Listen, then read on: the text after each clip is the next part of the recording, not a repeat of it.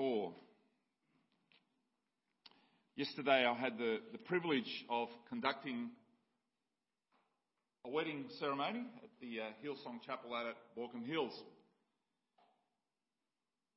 Weddings are happy occasions, great time of uh, cheer and, and gladness, and when Christians get married, it's certainly wonderful. The couple that got married, the um, the boy, her, his father is, is a pastor, and the bride, I dedicated her to the Lord some twenty-one years ago. Her mum and dad, they, I did their ceremony uh, some twenty-two, twenty-three years ago before that. The place was lovely, everything was great, but there was an undertone as part of the whole ceremony, and it was this. The father, the father of the bride, has been battling cancer for the last uh, eighteen months, and he stopped uh, treatment. And they brought the wedding forward because they didn't know if he was going to be able to walk his daughter down the aisle and have the dance with her. By God's grace, he was able to do all of that. And uh, people have been praying so that he would be able to indeed be that. He's still there. He's still, he was able to, to set a goal and to make it. That's a reason for praise. In the midst of all the other stuff that was in the background. Do you believe God is good even when life isn't? Do you recall the old song we used to sing, God is so good, God is so good, God is so good, he's so good to me. We used to sing it as kids before we realised how how much we needed to actually believe those words, and those, and especially when those those truths would be challenged. We could sincerely thank him in our situation, perhaps, right now, certainly for so many things, for family. Thank him for our jobs. Thank him for our friends. And above all, the greatest reason to be thankful is our salvation in Jesus Christ. The fact that he knows us, we know him, and we have this relationship with him. That is the greatest thing.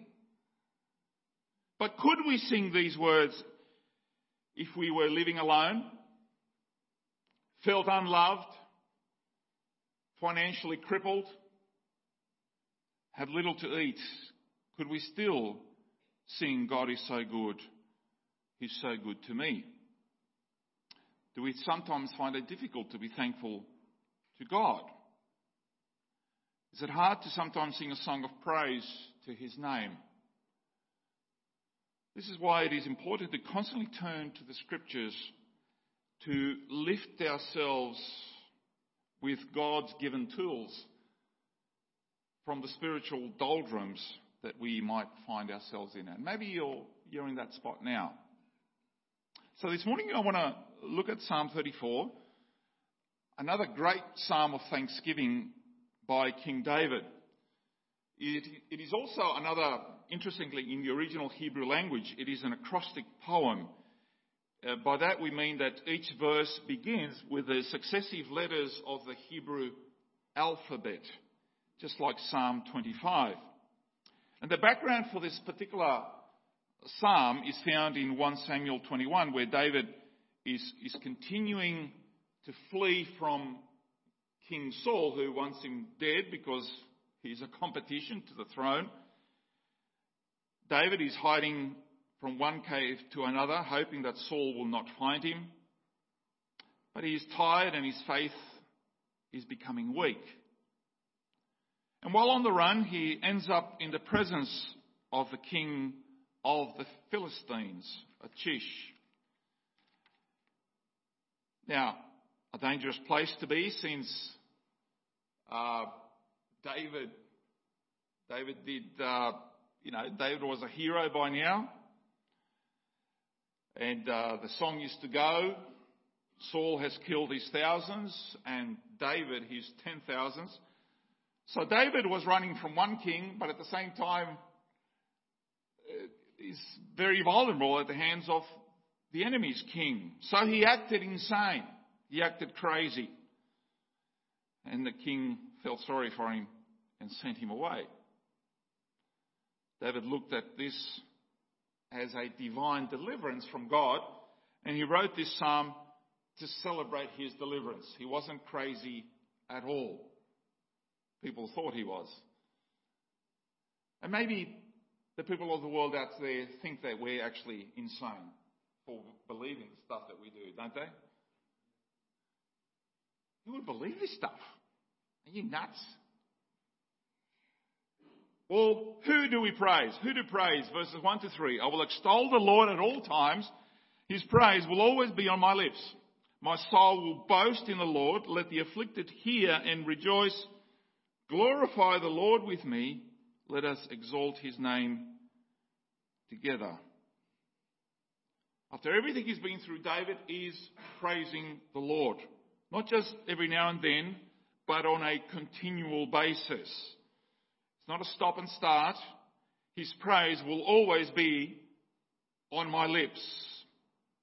It is not something that he will do in privacy, in the quietness of his heart. But what does he do? He will declare it openly with his mouth so that others may hear it as well. It is unfortunate, isn't it, that people get to hear our complaints, because that's a pretty common ground with every human being on the planet. But seldom our praises to God. At work, you hit your thumb. Praise the Lord! What, what's wrong with you?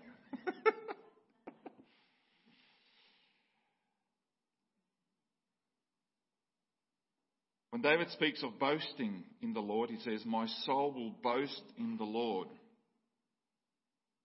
His praise moves to the next level. We generally get annoyed at people who boast a lot, who brag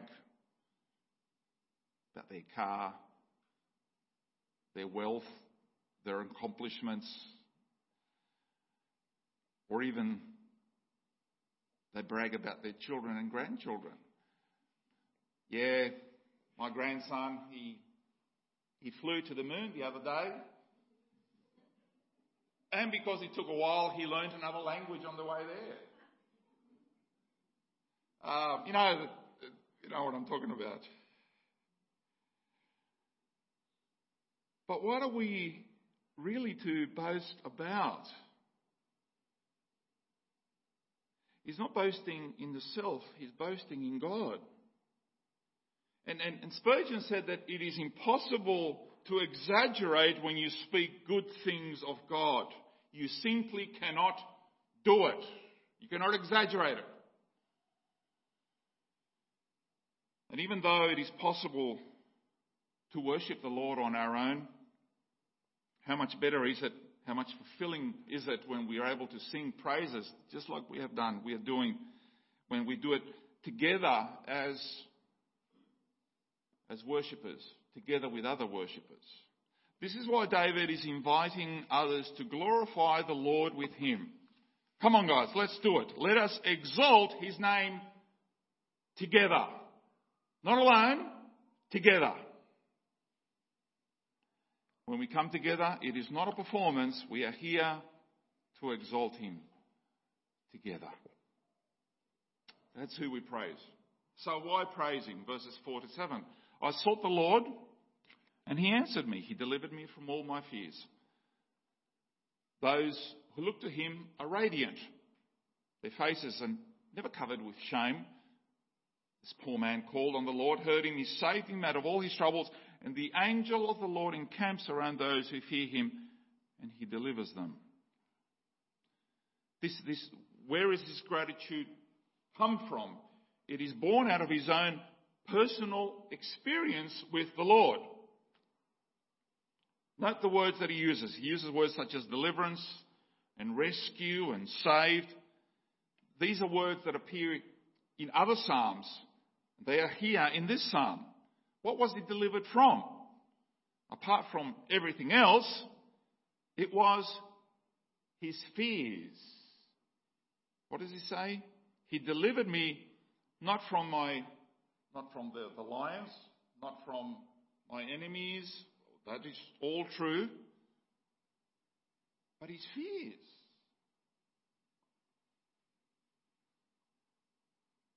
Do you ever get scared of your fears? Or are they your best friends?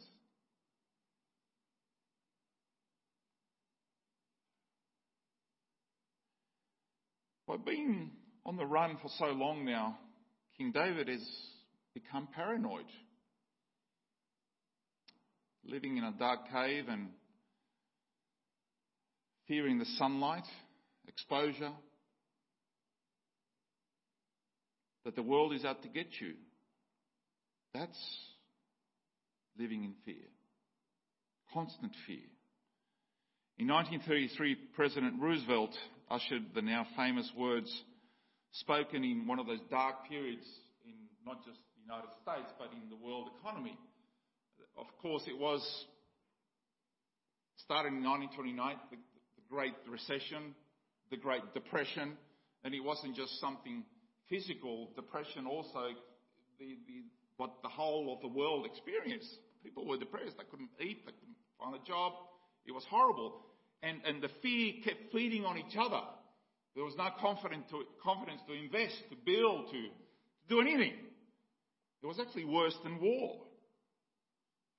So that is why these words were very wise, because he said, we have nothing to fear. We have all the elements here. We can actually start to rebuild. But we need to stop being fearful. We have nothing to fear but fear itself. We also cannot go on living in fear because it paralyzes us. It feeds on itself and it makes us ineffective in our workplace, in our families, as we plan for the future, and it makes us ineffective for the kingdom. What if God's word is not enough? What if all this stuff is, is just baloney?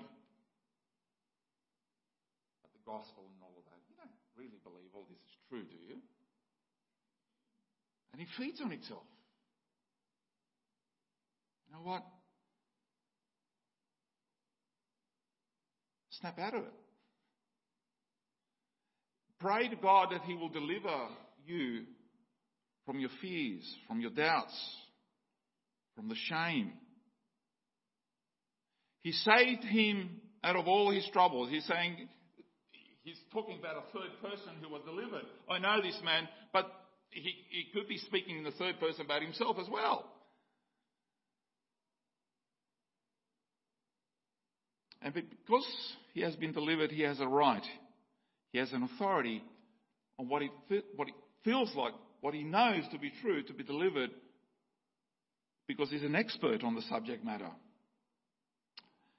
And I think this is true in any field of knowledge. Christians are often mocked for challenging scientists and their theories. Theories that they suddenly, from theories somewhere along the continuum, it's been transferred from theory to fact. No, it's still a theory. Whether it's evolution, whether it's climate change, gender, blah, blah, blah. It's a theory. And, and so when they are challenged, then they, they mock us and say, well, you, you, you, are, you are not an expert in that. But even though there are Christian scientists three, four PhDs, experts in the field, and they say, no, your faith is clouding your judgment. And they're mocked for it. And they're thrown out of the universities and the, from the, the government grants. And so it goes. And Christians make the mistake of taking, taking seriously some of the atheistic scientists or philosophers who purport to speak with some authority, so they say, on matters of our faith. Suddenly they're not just content to speak on their field, but then they go and accuse us and challenge what we believe in the scriptures. They don't have to be an expert. They don't have to be a scientist. Could be an actress. Dumb as a doorbell. But somehow, you know, it could be a boxer in a ring. Suddenly they're an expert because he's mocking Jesus. Really?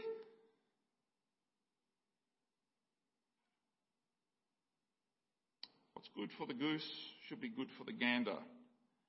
I don't care how smart they are, but if they have lived in willful ignorance of God, they cannot challenge us on the validity of our faith simply because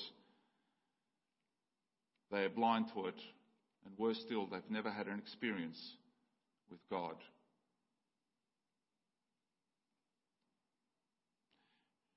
Never.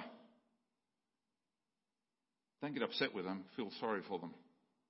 And pray for them that God would open their eyes to truth. In David's case, it wasn't just his own experience that taught him this. It was also that he saw in the experience of others. So and he, like I said, this poor man, could be him, could be an acquaintance, overwhelmed by an avalanche of trouble, but he saw how God delivered this person out of their troubles. When we see God do things in other people's lives, that should give us reason for praise. If God blesses somebody materially and they succeed in whatever field they have, whether it's the creation of wealth or whatever it is, uh, don't be jealous. Praise God and thank God for them, especially if they are believers, because they can use this for the kingdom purposes. Bless you, brother. Don't be jealous. May God continue to bless you so you can give more. Give more to church, give more to missions, whatever field of endeavour. Keep going.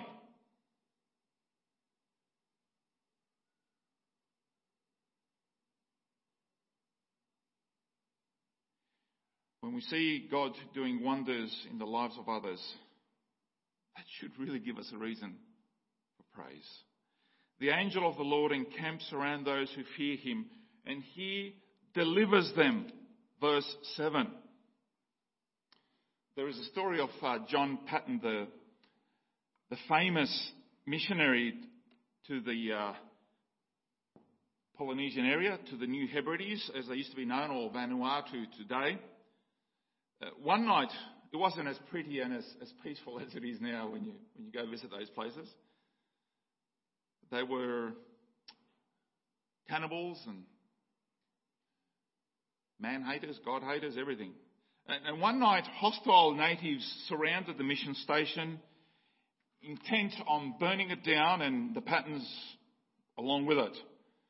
So they, they obviously couldn't get much sleep that night, so Patton and his wife prayed all through the night that God would deliver them. And when daylight came, they were amazed to see their attackers had left. A year later, by the miracle and the grace of God, the chief of the tribe was actually converted to Christ. And remembering what had happened, Patton asked the chief what had kept him from burning down the house and, and killing them. And the chief replied in surprise. He says, and asked, he says, who were all those men with you there? Who were all those men surrounding the house?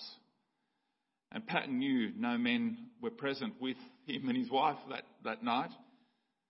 But the chief said he was afraid to attack because he had seen hundreds of big men in shining garments with drawn swords circling the mission station.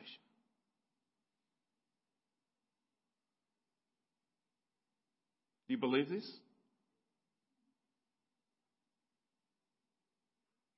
Of course it's true. God can do anything. We've just sung it. And there are many mission stories like these. People of, of God's men and women in the front lines, sometimes defenseless women in the middle of nowhere, and, and God delivers them. Amazing.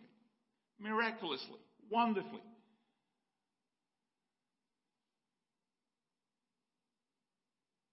My God can do anything. The key, verses nine to fourteen. Fear the Lord, you his saints, for those who fear him lack nothing. That is the key, isn't it? The lions may grow weak and hungry, but those who seek the Lord lack no good thing. Come, my children, listen to me. I will teach you the fear of the Lord. Whoever of you loves life and desires to see many good days, keep your tongue from evil, your lips from speaking lies. Turn from evil and do good. Seek peace and pursue it. The fear of the Lord is the key. Hard to describe the, the fear of the Lord, but I'll, I'm going to have a very simple way of trying to explain it. We've had a lot of these thunders and lightning storms in, in summer, haven't we? With this tropical weather that we're having, the humidity. So inevitably you get that afternoon thunderstorm coming. Do you enjoy it, or are you filled with fear and trepidation? Do you get out there in the fear and trepidation and excitement as you witness something so wonderful, so awesome, uh, displayed in, in beauty and power? Especially if it gets dark and the whole night sky just lights up. It has to give us an idea of what it's like to be able to, to stand in the presence of God. The awesomeness, the trepidation, the excitement, and yet the, the awesome respect in front of whom you are, you are coming. This is God we're talking about. And if you fear God, there is no reason to fear anything else, really. The fear of the Lord is the beginning of wisdom. That is the smartest thing you can do. And that is which puts everything else, our, all of life, really, in perspective. And in verse nine, the fear of the Lord is linked to his providential care. Even though the king of the jungle might struggle to find food, well, even though it's not the king of the lion, the males, they just laze around and, you know, just have their long siestas. And they let the girls go and do all the work. All right? So there's no wage inequality in the lion kingdom, let me tell you. It's, come on, girls, go and do the work, and we'll just wait here. And they just growl every now and then. Why is he hungry? Well, because the girls haven't brought the food. That's why he's hungry. So even though the king of the jungle, jungle might struggle to find food, those who fear the Lord find their needs supplied. One, uh, one. You remember the, the episode when Jesus was speaking to his disciples and, and he asked them, he said to them, when I sent you without purse, without bags or, or sandals, did you lack anything? Did you lack anything? And nothing, they answered. They lacked nothing because God supplied their needs. That's from Luke chapter twenty-two. There's a story of an old, uh, an elderly woman who lived next door to an atheist who constantly made fun of her faith and, and her trust in God.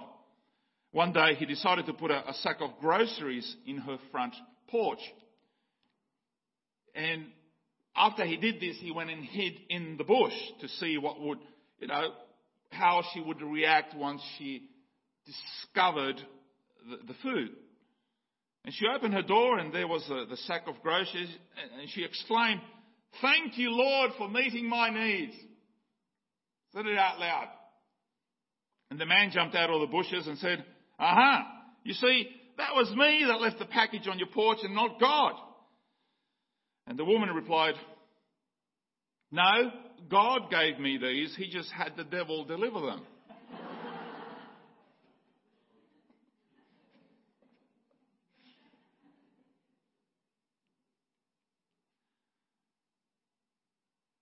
The Apostle Paul, the Apostle Peter, uh, quotes these verses uh, from verses twelve to sixteen. He actually quotes them in First Peter three, ten to twelve.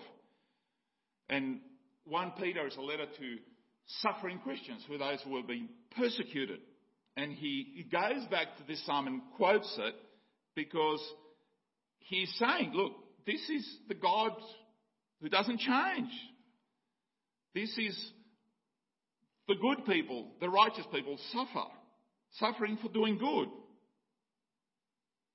You know that ever since the garden there has been this myth that unending happiness lies outside the will of God, that, the, that, that somehow that the grass is green on the other side, not on God's side.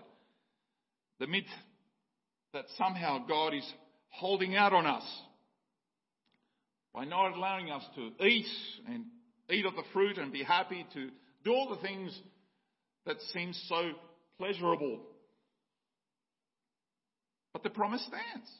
It hasn't changed. If you want to see good days, stay away from evil. Stay within God's perfect will for your life. Stay away from evil.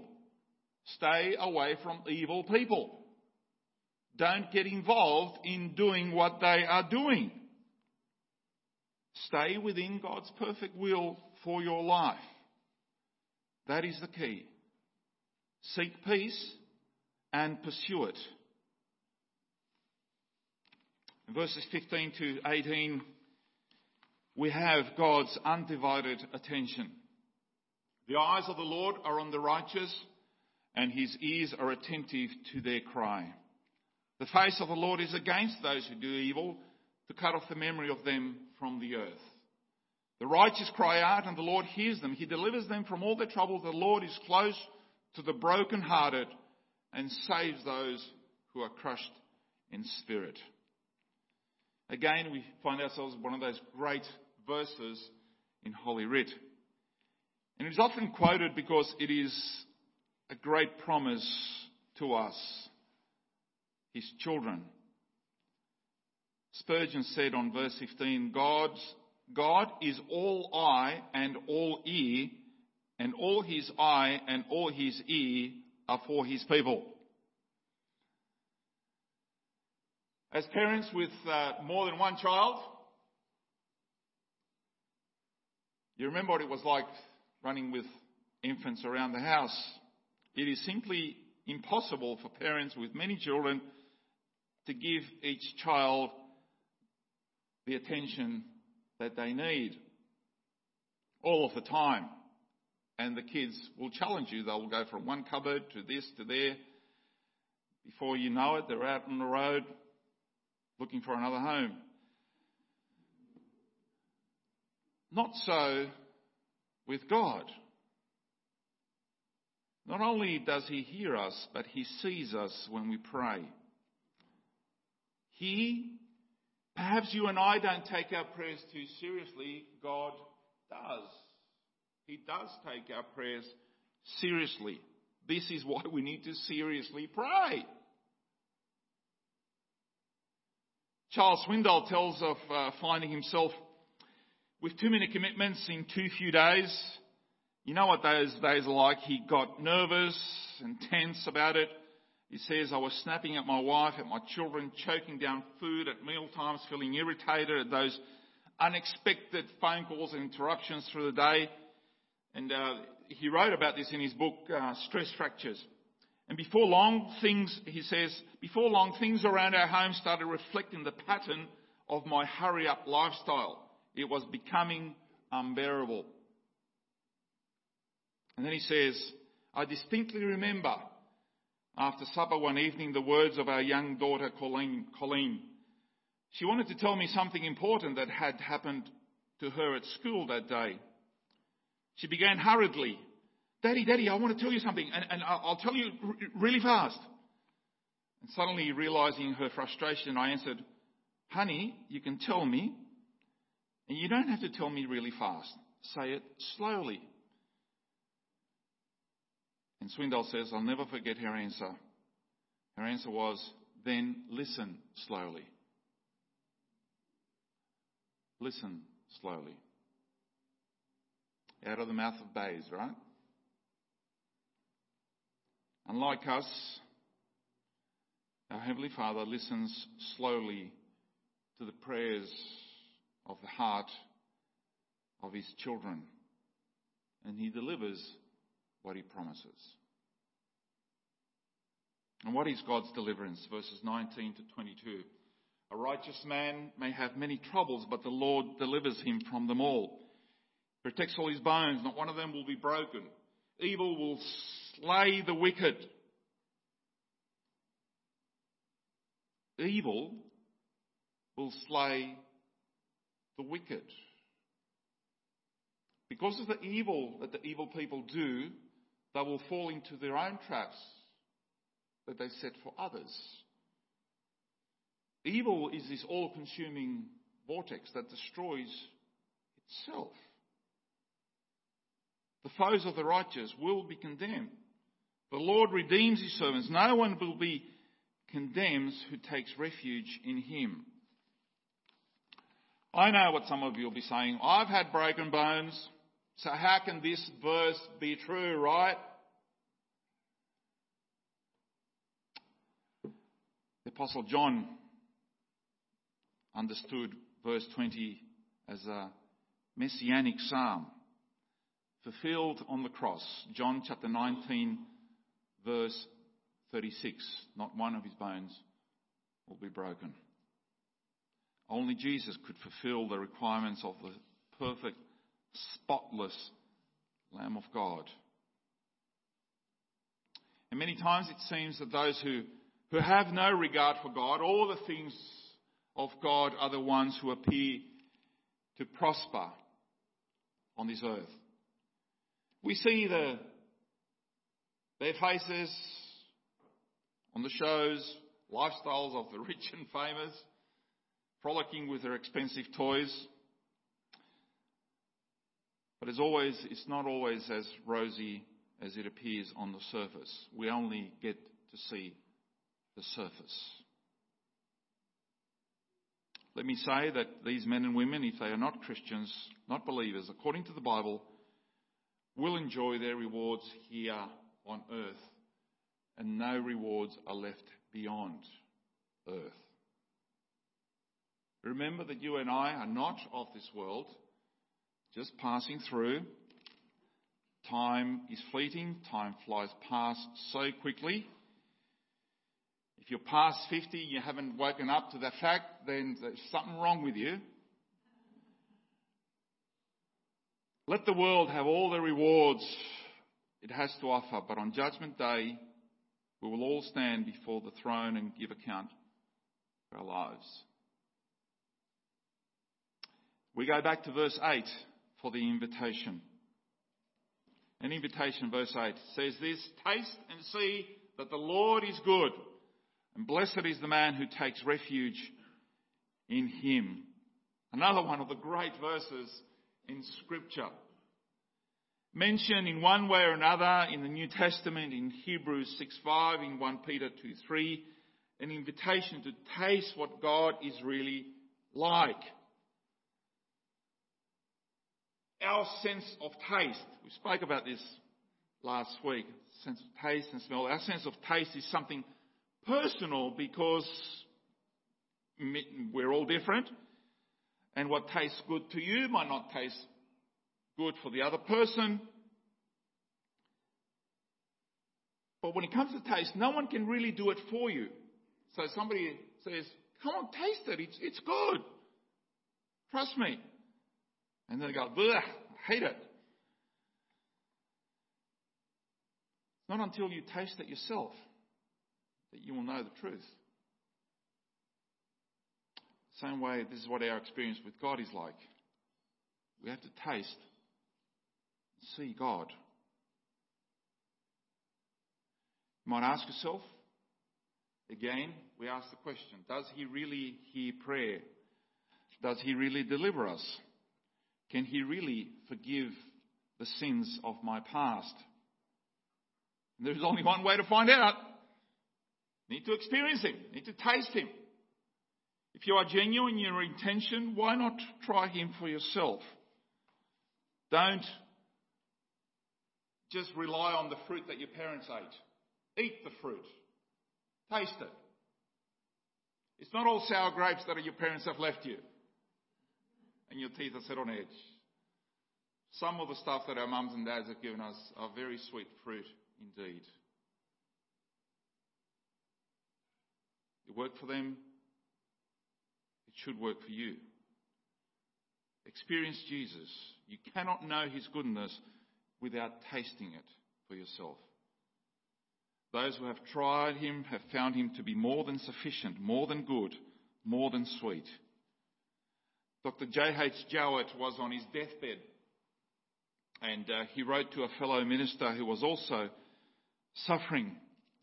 And among other things that he wrote in this letter, he said, and I quote, "We have preached a great gospel, but remember that Jesus Christ is greater than anything we have ever said about him."